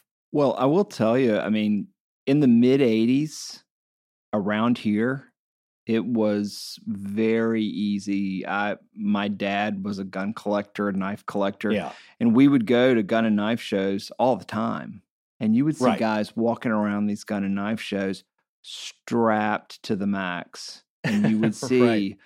uzis you would see assault rifles you would see basically everything gun wise you could shake a stick at and guys are just buying and trading and it was not a big Yeah. thing especially in the early mid 80s when this happened it seems so foreign now in today's age to think about it that way but there were guys walking around with all kinds of stuff strapped on them so Sure. it- sure. you know given the list that scott was reading i i don't doubt that he could do that i remember going there was an army navy surplus store in asheboro that me and my buddies would go to and you saw claymore parts you saw bulletproof vests you saw all kinds of stuff there too that were you know again in the early 80s that wasn't long after vietnam so a lot of this stuff was very plentiful Well, yeah, it's it's somebody who uh, knows somebody who knows somebody, and uh, they were in the military and they absconded with a few pieces that uh, you know it's too hard to keep track of all of it. So that stuff floats around in this kind of black market. Uh, that's understandable. And then I mean, I I know people who. Uh, I know a gal who dated a guy that uh, he was in the army at the time, and him and a buddy were stashing weapons in Jeep panels and selling those things. I, I don't think know any more about that. Don't don't come ask me. But uh, you know, usually guys like that have some kind of long term beef. Like they're heading over years to a destination point of I'm going to show the object of this perceived slight. I'm gearing up for a confrontation, which is going to end in uh, I'm taking us all down, kind of a thing. So, what do you think this guy's purpose was in gathering all this together? I would say, based on what he said on the wire, you know, he knew he was going to kill himself, and that he Mhm. got to that point. I don't know beyond that. I mean, he'd had a lifetime of fraud. He'd lied about everything Yeah. he'd ever done. His dad, whether you think he was onto something or a quack, whatever, probably cast a pretty tall shadow. Everything we've read about his dad was that he was uber strict and uh, very disapproving. If Fritz didn't perform to a certain standard, then he would get ignored. And so I think he just probably had a tortured upbringing. his upbringing was very strict, but he seemed to just be absolutely enamored with his father too, and it was Right. always trying to please as well. Well, again, it's the murder among Mormons guy with a very strict yeah, Mark Hofmann, by the way. for I looked it up. It's Mark there you go. Yeah, Yes, yeah. thank you. I have an important milestone to tell you about. You finally cleaned and organized your apartment. No, th- well, y- yes, I did recently, and it, it was a major life milestone. But I wanted to tell you, I passed level 1000 on Best Fiends a couple weeks ago. I'm currently at 1030. It was quite a special moment, as I'm sure you can imagine. What level are you on now? Well, I'm quite proud of you, and no way in heck am I telling you what level I'm on, but that is so impressive. Well, I thank you, sir, and I, I guess it's impressive just between the two of us. I, I mean, there are players in California alone that are above level 3400. Well, talk about the Ascended Masters. I can't even imagine. Well, what can you tell us, Obi Wan, about that rarefied Best Fiend's air up there? Well, my young Padawan, there is an important life lesson I've learned from solving all these puzzles and clearing all those levels. Like life, it gets more challenging as you go along. But we learn more from the hard than from the easy, and as tough to beat as a level may seem, the best fiend game gods never give you a challenge you can't beat. There's always a strategy, always a way. Wow, I, I don't know if you're more Alec Guinness or more Frank Oz right now, but I, I but I like it. Uh, I'd usually have to read a yogurt container lid to get that kind of free wisdom. nope. All you have to do is download the five star rated puzzle game Best Fiends free today on the App Store or Google Play. That's friends without the R, Best Fiends. Best Fiends or Fiend Matt. Yeah, don't do that. You know what? What? I feel like there's a light at the end of the tunnel. what what tunnel is that? The existential tunnel of darkness that belies the inevitability of our confined existence. Whoa, Tex. No, no, no. I just, I just mean things might be looking up, but uh, still, I feel Hmm. like folks might need a little extra support to figure out which way is up. Frankly, yeah, in all seriousness, I'm with. You'll never have to sit in an uncomfortable waiting room as you might with traditional therapy. BetterHelp is committed to facilitating great therapeutic matches, so they make it easy and free to change counselors if needed. It's more affordable than traditional offline counseling, and financial aid is available. BetterHelp wants you to start living a happier life today. Visit their website and read their testimonials that are posted daily. Visit betterhelp.com slash astonishing. That's better, H E L P, and join the over 1 million people who have taken charge of their mental health with the help of an experienced professional. In fact, so many people have been using BetterHelp that they're recruiting additional counselors in all 50 states. This podcast is sponsored by BetterHelp, and Astonishing Legends listeners get 10% off their first month at betterhelp.com slash astonishing.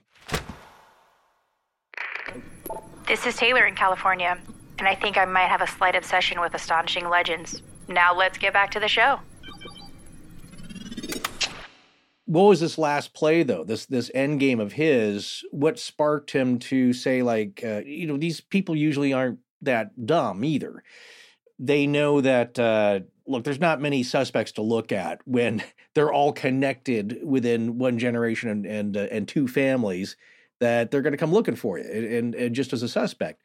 So once this guy murders Susie Q's parents and grandmother, Yeah. was that the beginning of some kind of end game plan for him? Or did he think, you know, because the other thing is that, yeah, he goes on a chase. That's somebody also thinking we might be able to get away with this. I mean, I mean that could be the they'll never take us alive mentality. Yeah, but Yeah. Right. yeah, it's hard to know, I guess, and and and perhaps Bledsoe's book goes into more of that about his Mhm. psyche, but I don't know. To me, it doesn't seem like he thought he was getting away. To me, just on the surface, but you know, I've only again only done Yeah. cursory research on this so far. So because this is ancillary to our story here, this is like Right. it is and it isn't. And that's why I wanted to talk about this and about this guy's personality and the crime and everything is the fact that it ended in that field. And then we've got this story and Tommy's friend seeing this strange animal. And it's more than just a horse because she said its face, it wasn't a, the face of a horse.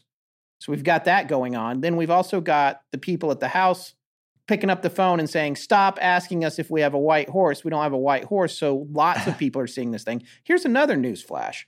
About three or four miles from here is a neighborhood called White Horse Farms.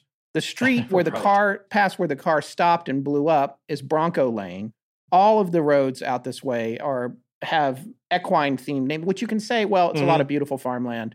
Maybe that's just a coincidence, but it is interesting the white horse idea of it all and the fact that this one's out there and then these folks saying and who knows if the same people own the house we were there the other Right. day i didn't quite have the nerve to go ask them if Well, they we don't like of course but it's been bothering decades people. I told you Yeah. 30 years ago Yeah. we didn't have a white Get off my horse. land. Yeah. Well, uh, uh, she claims yes, the horse, whatever this horse creature was, it was white, right?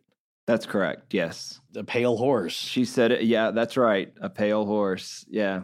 is this just a coincidence that you know did he know that he was going to go to this location what was it about that spot where he was going to have the final uh you know confrontation and and end it all what was drawing him there and what's the connection between that and possibly unrelated or possibly related paranormal weirdness with a strange cryptid is the ghost the phantom horse is it connected to this at all or is that a Yeah. coincidence was it Right. there before Right. he arrived Had they been did getting it draw him out there or is it a result of his if you believe any of this at all or is it a Mhm. result of this horrible horrid experience happening here and these people all taking their lives right in front of that field and it's some kind of remnant connected to that now obviously we're Mm. saying if we're saying oh well all the streets are named this and that and the other that would precede this if there's white horse farms of course that neighborhood wasn't there back then by the way mm-hmm. so why was it called white horse farms we'd have to contact the developer which i have half a mind to do if i can find them why'd you call it this uh, oh, I couldn't think of anything. Thought it would sell houses. You know, you don't Right. know. You Uh, know. so the question is, are the two things related? As you say, Forrest, or it's like that one X Files episode we always talk about, Jose Chung's from Outer Space, where the opening scene is people being abducted by aliens, except those aliens are the military in alien costumes, and those aliens get abducted by real aliens while they're doing the abduction of the people right there's like these layers to all of these things going on, concurrent paranormal events. Mhm. And you have to wonder that here but is there some kind of connection and more even after what we talked about with the crop circles and me starting to think after six years of doing Yeah. this and all the different things we talked about and, and the idea that you make your own reality or that you're somehow participating in reality and you're participating in what you perceive and what affects you our friend lori who is the remote viewing instructor talks about seeing things that other people don't see going on hikes and uh, for years and years and there's a house there and then she uh, goes on this hike and the house isn't there and everyone that she talks to Yeah. says there was never a house there that kind of stuff starts to make you wonder about what is the nature of reality and how are all these things connected which is not something we're going to figure out right here right now but th- that's why i'm what? Oh. yeah, I know. But this is such a strange, strange story. And it's such a strange coincidence to have them go out there. And we went out there and the anniversary's coming up. Mhm. I told Tommy we might go back out there that night. But nowadays, when you go out in the dark and park outside somebody's house, you know, the cops are there in 10 minutes. So we or people get freaked out. We're Make it make a slow drive by. yeah, we might need to do a slow drive by. Have our wives on standby Yeah. to bail us out. Yeah. because it's much more populated area now. I mean, the field's still there, and that farm Right. that has that field is still there. But all around there's way more houses than there used to be, and traffic and all that stuff. Back then, it would have been fairly quiet. we always say this, and of course, uh, responsible shows will, if you're going to do any legend tripping, which is this is sort of like that, be very respectful of people's personal property and private property, and don't go on it. You know, and then also you got to realize people are tired of this. I mean, this is what's interesting though. The woman that they called, whose field this was, wasn't so much tired of the tourism for people trying to visit the spot where this happened because that yes people knew about it but it's very regional it's not uh, nationally known and she was more tired it seems by people asking her about this white horse creature. Yeah, you know what is the connection there? Were they also going to look at this uh, where this guy ended up? You know where fritz and susie ended up? Or is it just not related? And then what's what yeah what is the causal connection here? The other thing that I wonder too is if the horse is drawn out by all the people coming to this where this Mhm. negative thing took place, is that Right. somehow manifesting it or drawing something's attention? You know, like Richard wrote in the Mothman Mhm. prophecies, you noticed them and they noticed that you noticed them, whatever this thing Yeah. was. Well, let me tell you, I looked up a couple of things about this, and so did the researchers in the Research Corps. Uh, another shout out to uh, the folks that helped us out there. I did find some things that are similar. There's actually this creature called a puka, P U C A, and this Mhm. is Irish for a spirit or ghost, primarily a creature of Celtic folklore. I'm reading this off the Wikipedia page. Considered to be Mhm. bringers both of good and bad fortune, they could help or hinder rural and marine communities. Pukai, I guess is plural, can have dark or white fur or hair. The creatures are said to be shape changers. Skinwalker, anybody? Which could take the appearance of horses, goats, cats, dogs, and hares. They may also take a human form, which included various animal features such as ears or a tail. The puka has counterparts throughout the Celtic cultures of Northwest Europe, including Wales, the Channel Islands, uh, all, all kinds of places. And then further down on the page here, it talks about the forms they take. One theme of the puka's folklore is their proclivity for mischief. And this made me think about uh, your friend getting knocked down. Mm. They are commonly said to entice humans to take a ride on their back, giving the rider a wild and terrifying journey before dropping the unlucky person back at the place where they were taken from. This lore bears similarities to other Irish folk creatures, such as the oh, good lord, that's uh, Celtic uh, Down Maith. I don't think I can. I shouldn't even try this sentence. Duini Maha. Duini Maha.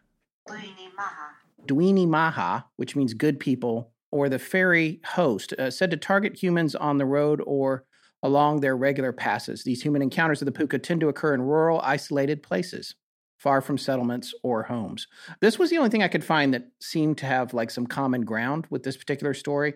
There were some other pieces that uh, that the researchers came up with in England, of course. This is from a website called Real British Ghosts there's two things I would read here. One is interesting. It's called White Horse Sighted in White Horse Road. And uh, again, this is from realbritishghost.com. We'll have a link to this in the show notes for this episode. A ghost does not usually appear frequently enough in a particular place to have a road named after it. However, White Horse Road in Edgehill is the exception and is named after the spectral white horse that has been seen galloping across the fields. The road runs from the site of the haunted Edge Hill battlefield to the place where the bodies of the slain soldiers of both armies are buried.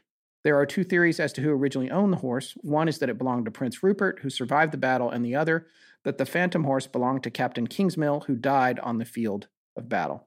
And that reminded me that this area is actually close to the Battle of Guilford Courthouse, which took place during the American Revolutionary War. So there was bloodshed up there. There are ghost stories from that park. I don't know if you know that. I just found one on Reddit a few minutes ago that I'm going to read to you after we get done recording here. Excellent. Uh, So there's a lot of history in this area. There's a lot of things that might have been the impetus for this creature to show up. It's still strange to me though, the whole thing about the face Mhm. not being a horse face. That's beyond Yeah. anything I'm finding anywhere. None of our researchers found anything relating to that.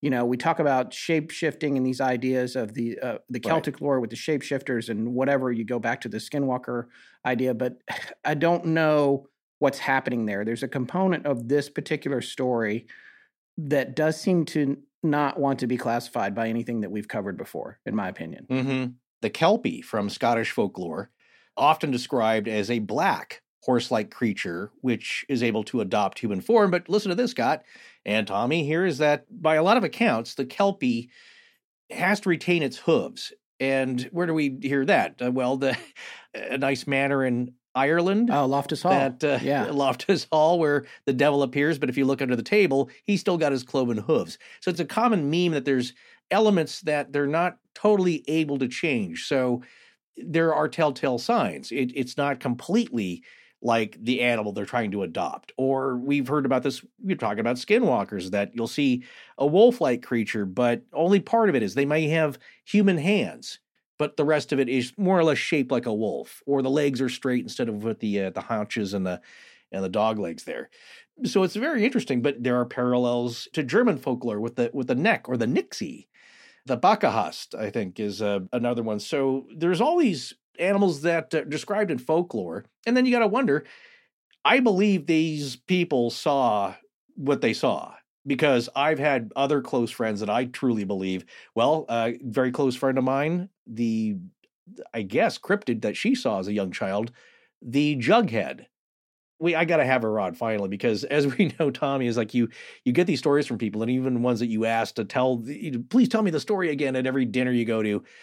There are some details and elements that I'm not sure I'm getting correctly, but as she saw it as a as a young girl, this thing's got the body of uh, the lower half more like a regular animal, like maybe a small zebra or something. Uh, I believe stripes on part of it, but the head is like a cookie jar, you know, just round cylindrical thing with almost human-like features on the front of it, and an awareness. It, it looked at her and gave her a look like, uh, "Hey, what's up?" Uh, I'm just gonna keep going this way. So see ya, you know. And she's like, "Well, that's weird. I, you know, I know animals. I've never seen that before." So uh, same thing with Rob's half kangaroo creature with a more human-like face. Right. There's something. That's to the only this. other time I've heard a story of an animal with a Yeah. human like face is Rob's story. That, you know, at Yeah. least right now. I'm, I'm sure they're out there, but It's two, yeah. So I'm going to have to ask my friend to uh, come on and do a little description of that to, just to nail that down. Of course, you know, it's so long ago, but that kind of stuff makes an impression on you. And uh, yeah, there's something about the face, though. And it's like uh, doppelgangers. There, there's something that's very close, but there's always something that's off. right. Uh, same with the black eyed kids. It's like, well, it's the black eyes. People say uh, if it is some kind of demonic presence, a spirit, uh, whatever it is, interdimensional being, they're not totally 100% human. There's a giveaway. There must be a rule in the Astonishing Legends Almanac of Rules that uh, you can get 99% there, but not 100. And it's interesting too, there seems to be a time limit. They can fool you for so long, only for Mhm. so long. And then you start to realize something's Right. not correct. Well, and that's an interesting point too, because you wonder if there's a, a component of it that has to do with whatever is trying to mess with you, exerting, having to exert force to keep you in the trance that's necessary to Right. complete it, and that taking energy and it only lasting a certain amount of time.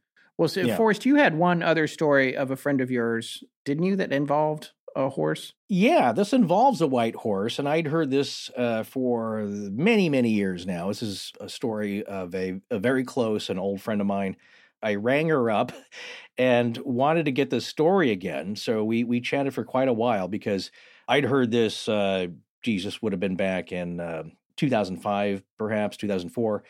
You know, when I got her to tell me all her ghost stories way before we thought of uh, putting them on a podcast.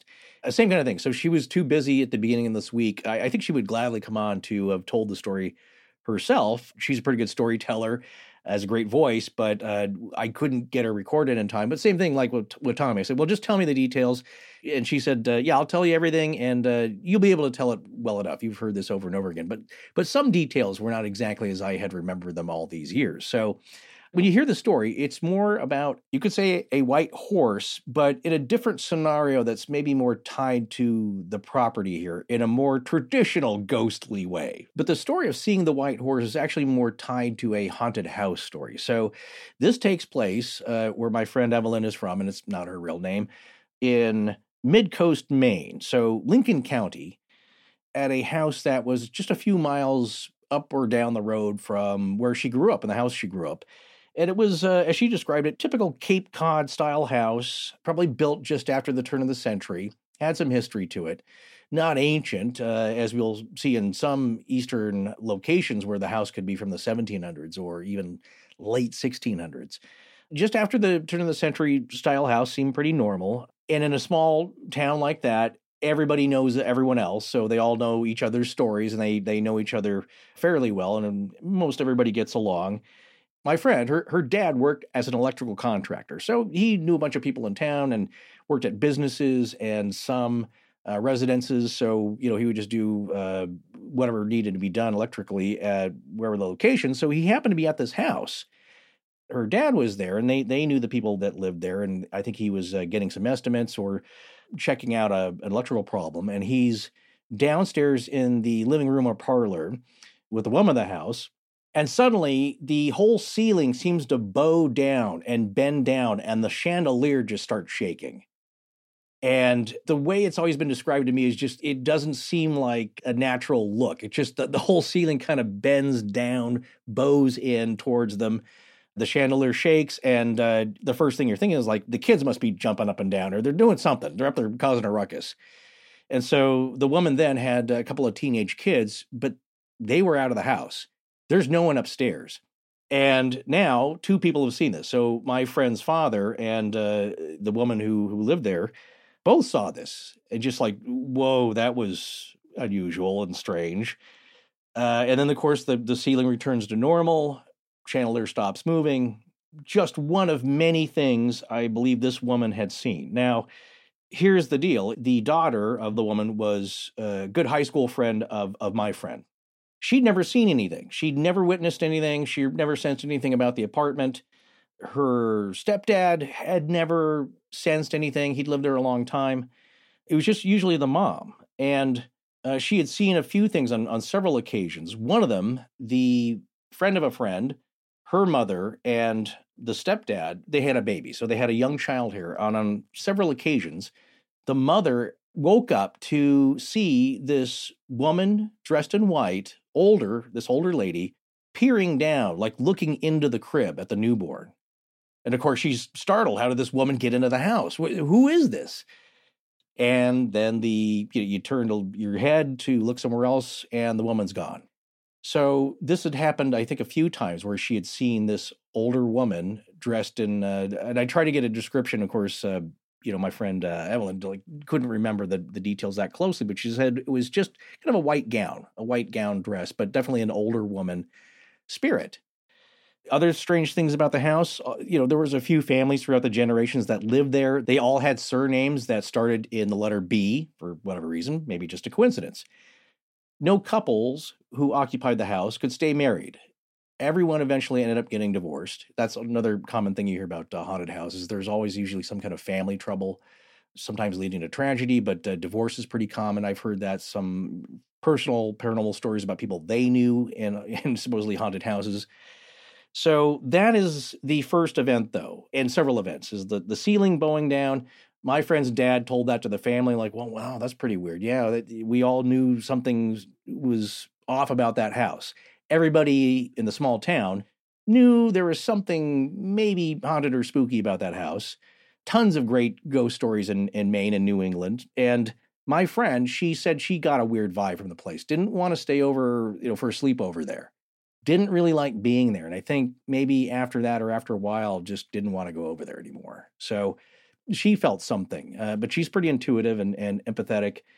One of the other things happening here is that one day, my friend's mom, and apparently it's the same kind of scenario where this house is situated with a big field next to it and it's around a bend. So you have to pass by the house to get into the main part of town or the, the center of town uh, and, and other bigger towns. And so you're driving by it quite a bit, several times a week, if not daily. And she comes around the bend and she sees the house there and she looks in the field and there's a horse, a white horse standing in the field, which has no fence. The property had several acres next to it. In this part of it, there's a big open field, a pasture next to the house, and this part has no fence. There's just a horse, a white horse standing there, looking straight ahead at her as she drives by. She, of course, well, that's odd. I don't remember them having a white horse. She, of course, looks back to the road uh, for a second to keep her car in the lane, of course. Looks back a second later, the horse is gone, just not there anymore.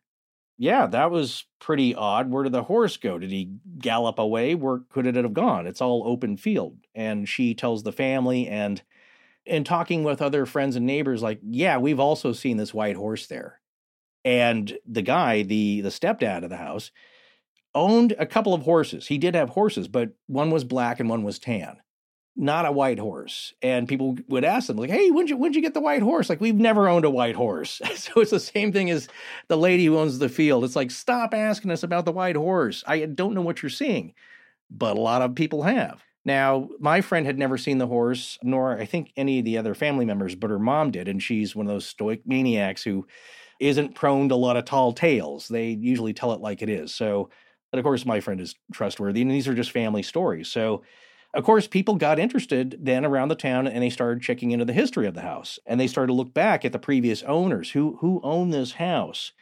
Did any of them ever own a white horse? And guess what? Yes, they did. It may have been one of the first or second owners or one of the generations of the families, but apparently the previous owners did have a horse that was white that they they kept or stabled in that field. And they also found that the father of the house was involved in some kind of tragedy, or at least the previous owner was either killed, befell some kind of tragedy or accident. Uh, and this would be the early 1900s. And there was also possibly the loss of a child, which may explain the older woman's looking into the crib and being very curious about the infant. Yeah. So there's your tie-in. That's the button on the ghost story. You go check back, and yes, indeed, uh, one of the one of the earlier owners, or maybe the the original owner, did have a white horse. So then you wonder, is that his horse? Why is it showing up? Is that the wife? of the original owner who befell some kind of tragedy? Or did the family tragedy burn the image of that horse into the field? Or its spirit keeps coming back for some reason, as does the older woman? And so you you got to wonder. But that's more of a traditional white ghost horse story. Well, yeah, Tommy's story does not fit any traditions that I can think of. well, this, as far as I know, the horse had a normal horse face why the long face? So, and, uh, as opposed to Wilbur. this, it's like it's like a horse, but oh my gosh, you instantly know it's that uncanny valley feeling. Like that's not a horse face. Well, Tommy, that's something you know. We, when we mentioned this when you told the story, maybe we can get her to talk you through an illustration of it. Yeah, um, I would be that's something hundred percent game for that. Yeah, sure. So let's let's look into that. There's one last thing, Forrest, mm. as you were telling your story about the horse just sort of standing in the field and then us mm-hmm. talking about earlier the thunderstorms and things like that. My dad grew up in a very rural part of North Carolina as well, and he and his family lived in a house that was separated by a large field from his grandparents. And this mm-hmm. field, other things happened too, but he said one of the things that he said that he had heard his grandparents, and he said, I've even, I even remember seeing this happen too. They said that before particularly large thunderstorms, they would see a white dog run through mm. this field. And no one in their, the family or around knew of anyone who owned a white dog, but they said they would only see it right before a big storm. And he said he remembers as a kid, I remember looking out and seeing Yeah. this white dog run through the field. And then there was this storm that would happen. That's interesting. Two comments. First of all, before we uh, wrap up here, and I forget to mention it, of course, uh, when we're talking about crop circles, in the documentary Crop Circles Quest for Truth, there's an interview with a uh, a woman who's a, uh very knowledgeable historian about ancient Celtic practices, uh, especially for southern England in these areas of Wiltshire and uh, you know the whole area that have the uh, the sacred standing stones and and on the hills, uh, like the White Horse of Uffington, all around the hills, she was explaining it. The white horse was revered by the ancient peoples of Albion, uh, the the ancient name for uh, England, in that they believed the white horse carried the soul to the afterlife. That's why it was important. They thought it was important enough to put it on the sides of hills in, in very large white stone or or I think maybe crushed rock. So it's always a reminder of how sacred the place is and how uh, spiritual it is, and that it was something important to them. And there's a deep ancient symbology to the image of the white horse for some reason. So, and, you know, if you've ever seen a, a large white horse, they're very graceful, very beautiful look at. There's something, of course, that we hold special about uh, the image of of a horse and horses themselves. Same thing with deers and stags. You know, well, actually, any animal. Since caveman times, we're we're in awe of animals, and we uh, they're part of our psyche in a very deep way, and we're connected to them. Second thing I wanted to mention maybe four or five nights ago, I was, uh, as Scott I often usually before we're, we're going to record or something. Uh, it was one of those nights where I was resting very peacefully, but not quite asleep. I was kind of like half asleep. And it was a warm night, so I had the window open, and the window's right next to my bed. So if I sit up in bed, I, I can you know, see out the window onto the street. Around 3 a.m., I was awakened with a bit of a clatter, uh, or just like not commotion, but it just sounded like something outside shuffling. And I like to say clatter because that's from the uh, night before Christmas. It got my attention because it didn't sound like, you know, sometimes you'll hear guys late at night and they're rolling a shopping cart, they're looking for bottles and cans, or somebody's wheeling something around. Sometimes somebody's jogging. That's a very distinct sound. Uh, We get a lot of coyotes. You'll hear them yip and run down the street, oddly enough, in LA, uh, because uh, we're not too far from Griffith Park. But there's something weird about the sound. It's just like shuffling or clattering around. So I sit up in bed, and again, I'm I'm not half asleep at this point. I have not nearly even fallen asleep, and then I see this what looks like a a a white dog or wolf running down the street, taking a corner on the nearest cross street, and then just kind of disappearing into the night. One, perhaps an albino coyote. Not very likely. I've seen a ton of them, and uh, probably the same ones.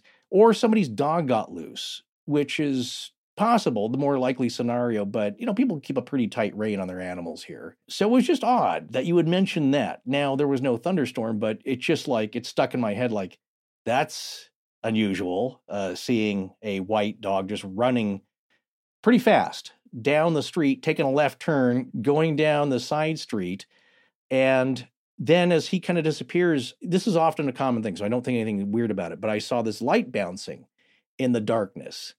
And usually, what that is, again, that's uh, some guy with a headlamp looking for bottles and cans and going through the recycling. But this was not a recycling night. So, you know, again, that's not supernatural. It's just maybe somebody tooling around outside their property or going down the street with a headlamp because it was just kind of bouncing around, moving around. And then I just kind of said, let's look at this for a few more minutes and see if anything weird happens.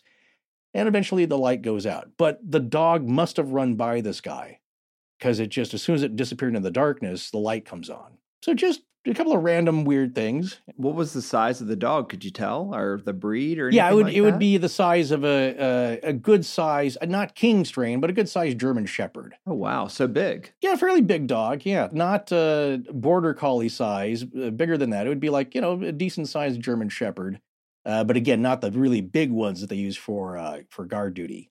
Yeah, but a white German Shepherd. Interesting. But what I noticed is it was uh, it wasn't yipping. Like I said, the, the clattering was earlier. That got my attention. It was just a uh, yeah uh, in the sh- in German Shepherd shaped too. That Wow. kind of a dog, but pure white, just just a white dog. And of course, it showed up very clearly in the night where it was lit by streetlights that are there. So got a good look at it. Just peeling around the corner, it's like, geez, somebody's dog got out. Well, that's odd. And that it was three o'clock, which tends this to is a be uh, Maybe that has some a magical maybe that has- hour yeah. too. Yeah, perhaps that there's some connection there, or it's just all random and it was somebody's a- pet, you know, that didn't have a collar, you know. So these are all things. It, it's like, what's the meaning of it, other than the connection made here? Is that you just told that story, and I'm like, well, that happened to me a few nights ago. Yeah, that's wild. Well, Tommy, uh, I want to thank you so much for coming on the show. Thank you for sharing that story and for joining us for this discussion on it. And uh, we hope we can have you back again. Uh, at in the Certainly. Thanks so much for having me anytime. Yeah, always a pleasure, Tommy. It's great talking with you. You're you're a fantastic storyteller, and this is just scratching the surface. You have a lot more that you're experienced with, correct? Yeah. Oh, yeah. We uh, there there are all kinds of stories, uh, personal and Okay. other friend stories that we could certainly delve into. That's for sure. I'd love to get into it. So whenever you're available, sir, we'll we'll have you back on. Fantastic. Sounds great.